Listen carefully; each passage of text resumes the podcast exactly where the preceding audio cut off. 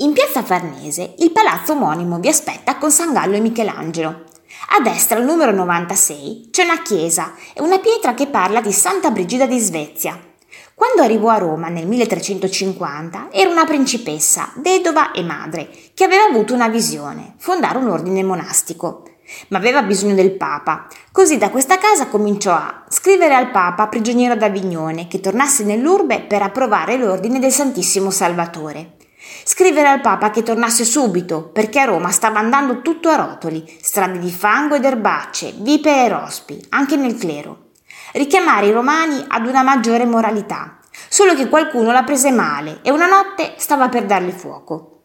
Richiamare i potenti all'ordine perché non se ne poteva più di quell'Europa divisa e sempre in guerra. Studiare il latino, darsi ad opere di carità, chiedere l'elemosina alle porte delle chiese offrire la sua casa ai pellegrini svedesi, che grazie a lei arrivavano sempre più numerosi. Pellegrinare lei stessa tra Assisi e Amalfi, Bari e Napoli, fino al cammino estremo, il Santo Sepolcro a Gerusalemme, dove si ammalò. Di ritorno dalla Terra Santa, nel 1373, Brigida lasciò questa terra proprio in questa casa, che ancora oggi ospita pellegrini e turisti di ogni confessione.